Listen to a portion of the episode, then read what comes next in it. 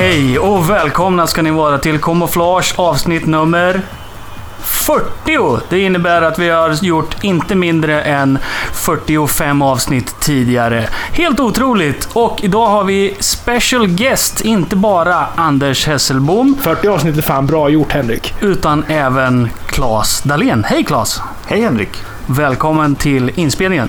Tackar, tackar. Hur eh, kommer det sig att du sitter här? Ja, jag fick en inbjudan.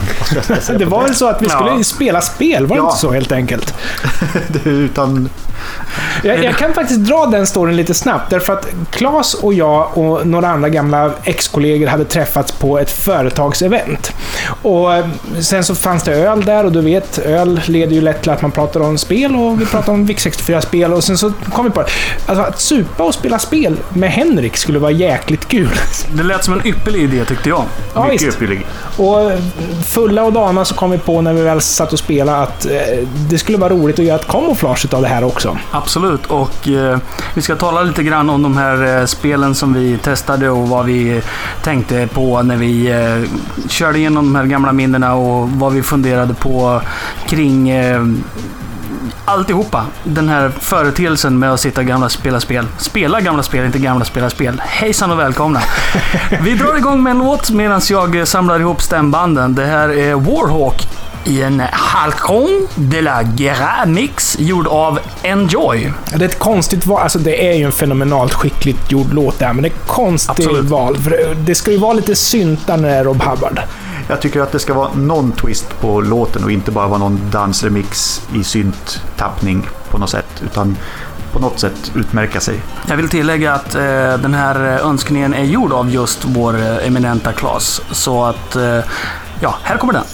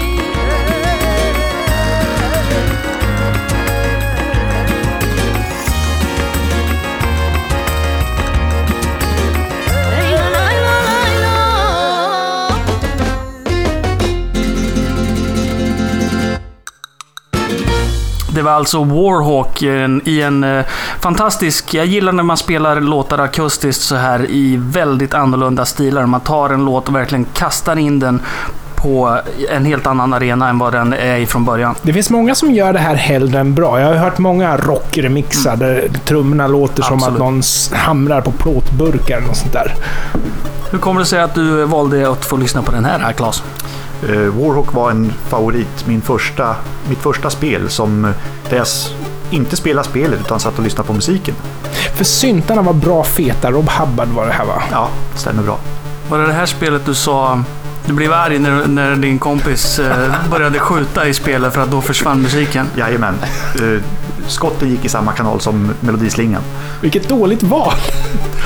Otroligt dåligt. Ja, det, det, är väl en kanal som bara har massa blipp och blopp i sig, men det är klart, då kanske skotten inte skulle höras istället. Så tyst med liden, för nu ska vi höra ett skott. Ja, ungefär så. Eh, ett av de spelen som vi spelade här eh, på våran spelkväll är Super Sprint som är ett sånt här eh, rallyspel som man, man ser det lite uppifrån och så ska man åka runt, runt i en bana. Och där är det även så att när ljudeffekterna kommer så, så släpper man på melodin men basgången fortsätter att gå. Så den här basgången som är otroligt kort och repetitiv och enerverande, den ska vi lyssna en stund på nu.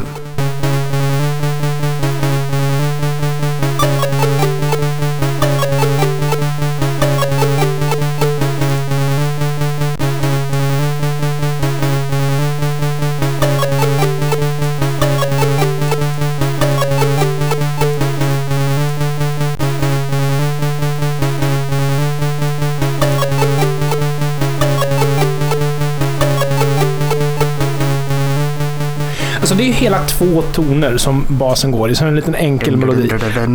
Ja, man kan ju bli frustrerad för mindre. Och, och sen så kom vi in på en diskussion, för när vi valde det här spelet, Claes, då tror jag att du tänkte på en, en gammal 70-talare i svartvitt, där man såg bilarna ovanifrån. Det stämmer nog. Men, men eh, sen så pratade vi om det här också, att eh, den hade ju just inget soundtrack. För soundtrack är väl ett fenomen som dök upp först typ runt 80-81.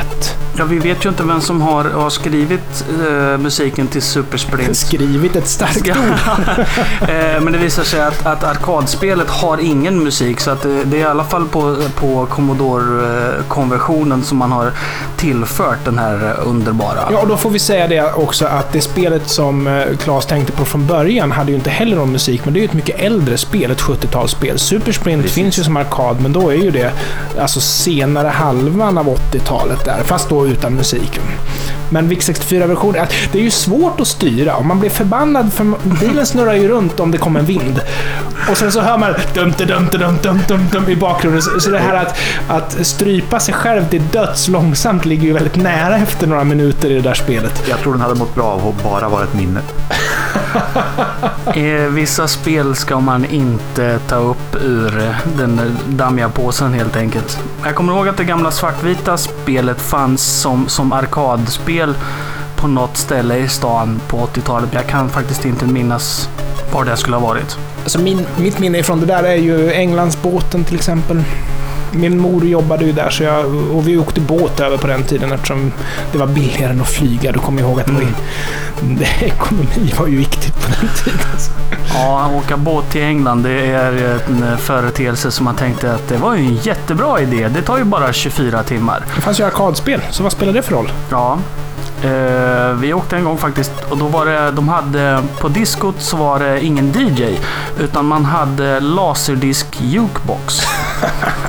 och det var en låt som vi var ute efter som vi verkligen ville skulle spelas. Om jag inte missminner mig så var det The Shaman med LSI eller något sånt. Men den laserdisken var istoppad i spelaren upp och ner, vilket innebar att vi ideligen önskade en helt annan låt och fulla som vi var så fattade vi inte varför den här låten aldrig kom. Ja, just det, de var tvåsidiga CD-skivor ah, i LP-format kan man väl säga. Exakt så. Men Claes, kommer inte du ihåg att en finess med arkadspelen var att spritesen var ju så galet stora? För då hade man ju 64 hemma. Ja. Jag kan ta som exempel eh, spelet Street Fighter där man eh, hade de här enorma gubbarna att springa runt och slåss med. Och sen så skulle den konverteras till Commodore och så tänkte man hmm. Ja, Kung Fu Master för 17. Vilka ja. grejer! Sprites som var stora som hus tyckte man ju. Jag kommer ihåg att Street Fighter kom ut i två olika varianter. Den ena var den europeiskt kodade varianten där man istället spelade med små gubbar, men med bra grafik. Så fanns det den amerikanska varianten där man hade förstorat upp dem i X och Y så mycket det bara gick för att få stora gubbar som istället var fyrkantiga som, som sockerbitar. jag måste, jag måste bara, eftersom jag, eftersom jag själv nämnde Kung Fu Master så måste jag bara säga att där har vi ju en annan repetitiv låt som för övrigt hade soundtrack på arkaden. Men den tror jag att jag spelade i ett av de tidigare Camouflage faktiskt när jag... ehm, Tre timmars versionen då eller? Ja, absolut. Nej, men jag gjorde en sån här jämförelse mellan eh, arkadversioner och eh, Eh, 64-versioner och då spelade jag den lite snabbt bara för att den var ju faktiskt mer eller mindre mindre identisk. Ja, men jag kan ju tycka att vi spelar lite vacker SID-musik här istället för att lyssna på den här evinnerliga basgången ni hör i bakgrunden. Vi har valt ut eh, den eminenta Bulldog av ingen annan än Ben Daglish.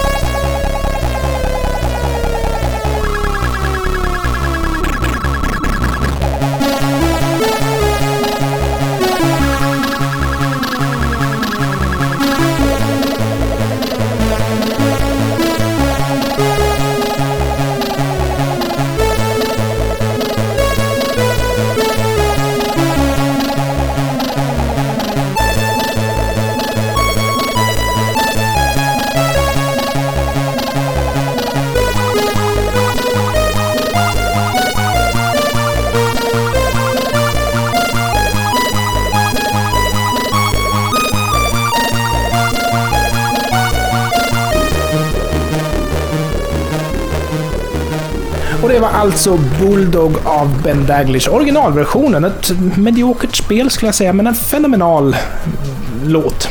Jag vill bara öppna en öl. Tack. Du, eh, vi har ju pratat tidigare, Camouflage, Henrik och jag, om eh, våra erfarenheter om datorer. Men vad var din första dator, Claes? Min första dator var en Commodore 64. Ja, så du började där? Där började jag. Innan vi pratar mer om den så måste jag bara fråga om du har haft andra hemdatorer än den sedan dess? En uppsjö. Ja, så en uppsjö, säg. Fast mer... Eh, efter 64 vart det ju en eh, Amiga 500. Mm. Som man var lite fanboy av. Ja, alltså, det var inte riktigt lika cool musik. Det var ju spännande det här med fyra kanaler och digitalt och 8-bits samplingar och Lite sådär. för modernt. Ja, lite för modernt, eller hur? Ja. Japp. Men det var ju ändå fantastiskt vad man kunde få göra med den jämfört med 64. Ja, och Med just det att det fanns vettiga sequencer-program. Vi pratade om soundtracker och de här SD-diskarna till exempel. Precis. Gjorde du musik förresten? En del, inte mycket. Nej. Inte på Henriks nivå. Jag, jag måste bara fråga, vad, vad använder du Amigan till förutom att spela? Eller var det Eh. bara det kanske? Det var lite utveckling. Jaha, se där. Ja, Törs man fråga om det var Amos? inte Amos. Nähä. Det var assembler och där lärde jag mig C för första gången.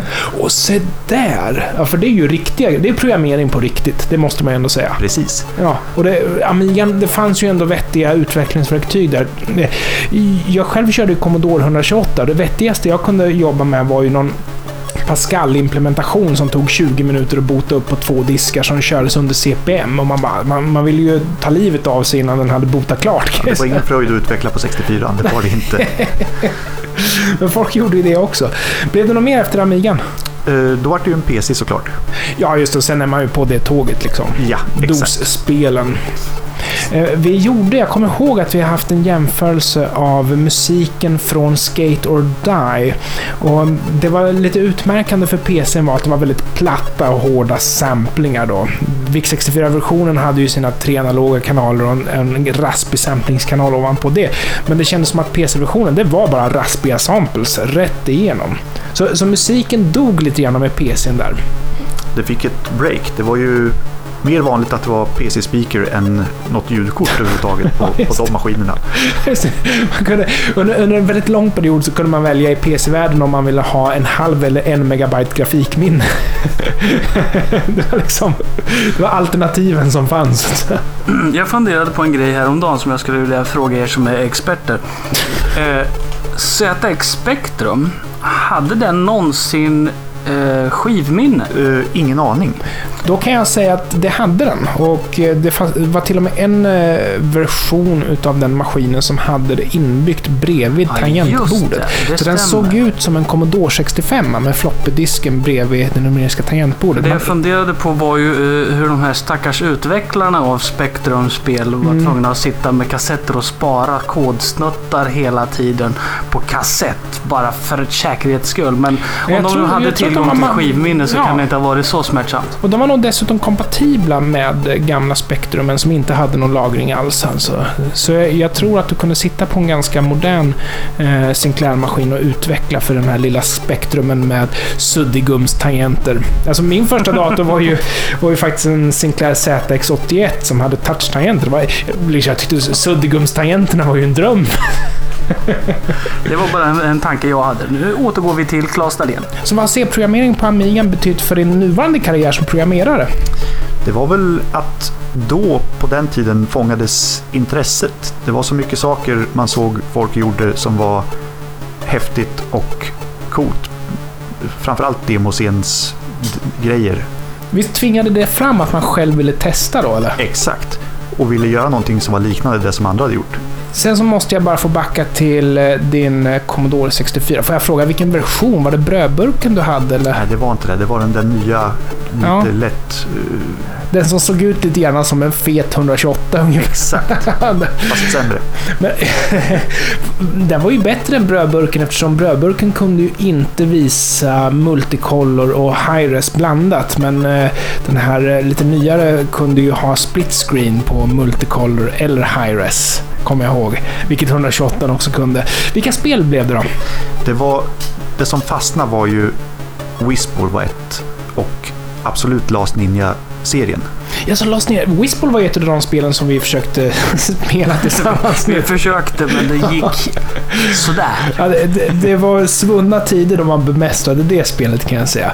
Lost Ninja var inte ett av de spelen som jag spelade och jag var lite, nästan lite förundrad över att det var så fängslande. Jag kommer ihåg min gamla kompis Ludde, han kunde sitta och slita bra länge med Lost Ninja. Men vad var grejen med det Det liksom? gick nog åt många timmar till Last Ninja.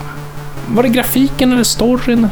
Ja, Grafiken, Musiken var ju inte skit heller i och för sig. mycket bra musik. musiken var ju ett av de, eh, de grejerna som gjorde eh, att det, man fängslades väldigt mycket. Men sen var det också, man hade en helt annan inställning till spel på den tiden. Man, man kunde spendera väldigt mycket tid på att lösa den där enda grejen. Och det skulle jag aldrig orka med idag. Men jag, jag antar att det, det är väl ganska så sant för folk som sitter och nöter Playstation-spel nu för tiden också. Att det, det handlar om att nöta. Och det gjorde man då på Last Ninja för det var man kunde behöva sitta på en pixel när och göra en exakt grej.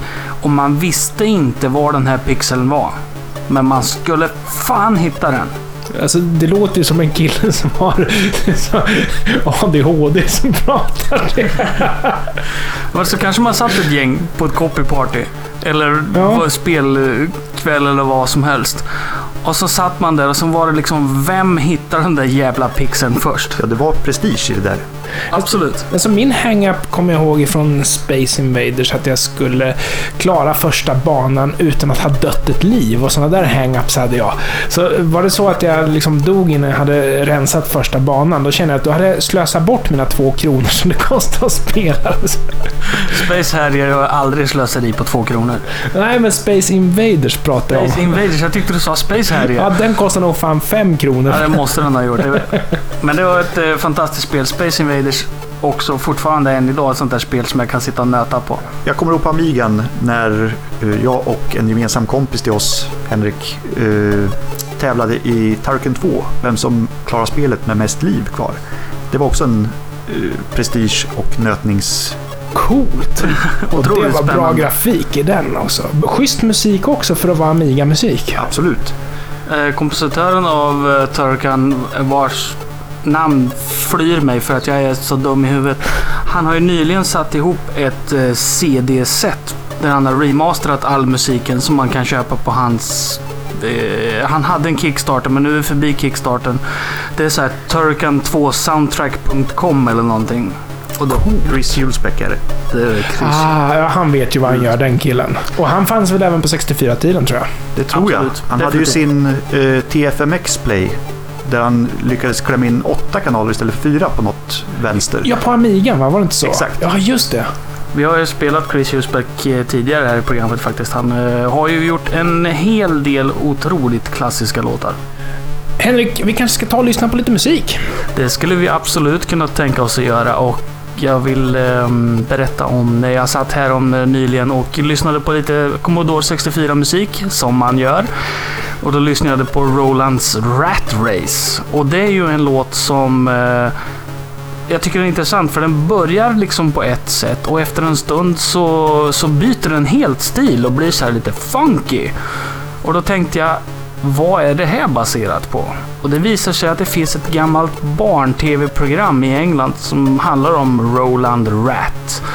Och det är ett sånt där dock-barnprogram som jag inte tror har visats i Sverige vid något tillfälle. Nej, jag hade ingen aning om det här. Jag har ju själv gjort en remix på det, men jag trodde verkligen att det var Martin Galways originalgrejer. Men det var det inte alltså. Så var det inte, utan det visar sig att det finns en LP-skiva med eh, musik för de här Roland Ratt och hans kompisar och han äh, rappar till en sån här väldigt 80-talig grej. Och äh, vi ska ta och lyssna lite grann först på, på SID-musiken så ni får höra hur, hur den börjar på ett sätt och sen helt plötsligt bara vänder över till en, en annan stil.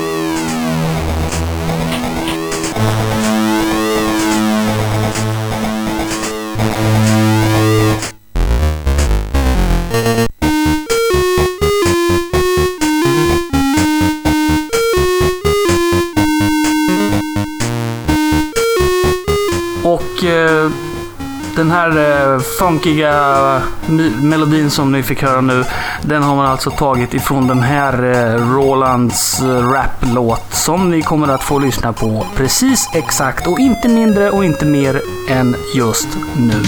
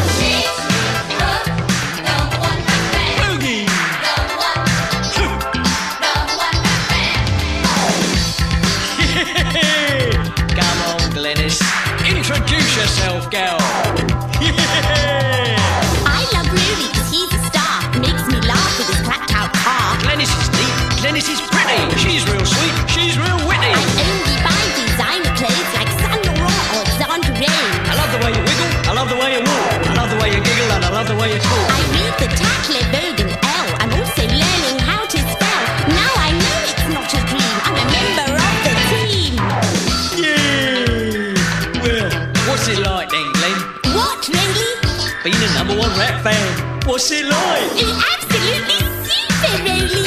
Yeah.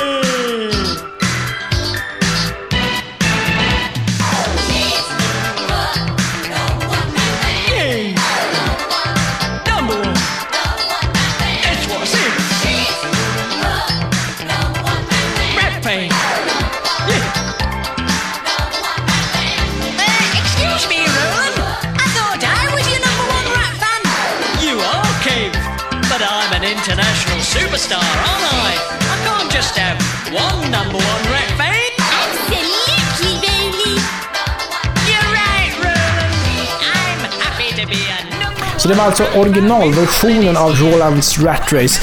Eh, vi nämnde ju tidigare om Chris Hulsbecks eh, speciella uppspelningsrutin. Han hade åtta kanaler på Amigan och jag kommer ihåg att du och jag Henrik, vi pratade om Star Tracker bland annat. Det var lite sämre ljud kanske, men det var ju åtta kanaler va? Man måste ju liksom interpolera. Det, det handlar ju helt enkelt om CPU-kraft för att kombinera olika kanaler till de existerande hårdvarukanalerna. Men du tog ju upp det Claes, så du, googlade nu medan vi lyssnade på musiken. Så, så vad är det som gäller? Det som gäller är att eh, i höger kanal så var det två 8-bitars kanaler. Är Chris Hulsbecks egna tracker eller player? PFMX Play heter Ja, det är en player alltså. Eh, och i vänster så var det en 8-bitars kanal och fyra 6-bitars kanaler. Det faller Vad sig så blir, totalt blir det, vad blir det då? Det blir åtta kanaler. Okej. Och de där 6-bitars kanalerna får man ju lägga där som inte är känsligt för eh, diskant eller... Ja, ingen hi-hat där helt enkelt. Exakt. Nej. Ja, just det. Men det är ju intressant att eh, man får tänka på det sättet när man komponerar också. Vad, vad är det för frekvensgångar i de här ljuden och i melodierna och noterna man Ja, ni kommer ihåg eh, samplingarna på VIC-64? De var väl 4-bits antar jag, så det var ju väldigt känsligt för sånt. Plus att man inte visste på vilken hårdvara det skulle spelas upp. Så att det kunde ju eh, det kunde sluta lite hur som helst som vi har märkt genom tiderna. Men Claes, du hade ju den eh, nyare 64 Det innebär att när eh, alla kom och sa Har du hört musiken till Skate or Die? Så sa du eh, ja. Och då funkar inte den på den gamla eller? Det, det blev mycket lägre volym på det som var det gängse sättet att spela upp samplingar. Om jag minns rätt.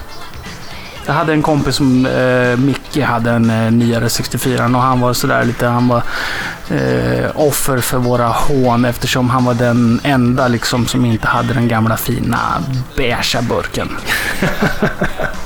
Vi kan ta och lyssna på lite mer ifrån eh, Roland Strat Race. Den här gången blir det SID original och det blir sublåt 4 som förekommer i spelet. Så här låter den.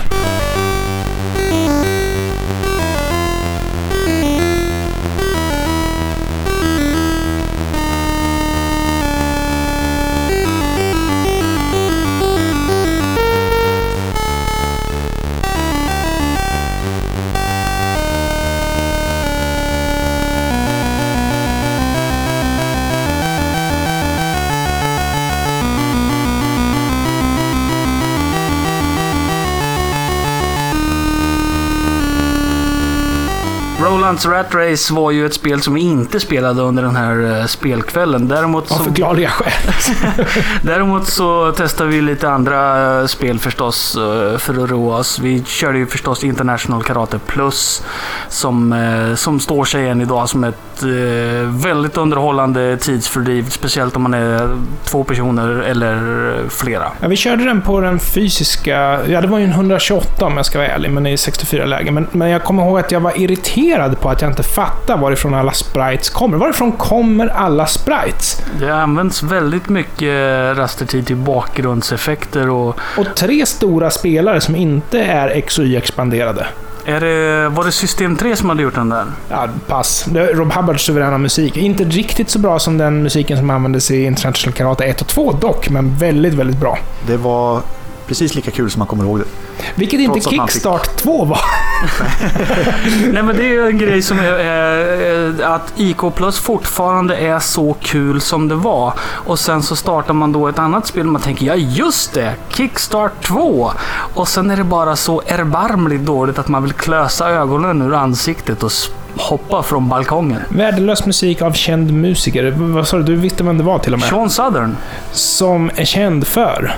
Trailblazer bland annat, eller mest av allt. Trailblazer är som ett sånt där spel där en, en fotboll som håller på och rullar och hoppar längs med någon sån här eh, kosmisk eh, bana med hål i och allt vad det är för någonting. Det är också ett spel som eh, man förmodligen minns som bättre än det var. Ja, vi- vilket verkligen är sant om Kickstart 2. Eh, vi körde faktiskt av en händelse Commodore 128-versionen utav den, men den är ju snarlik 64-versionen.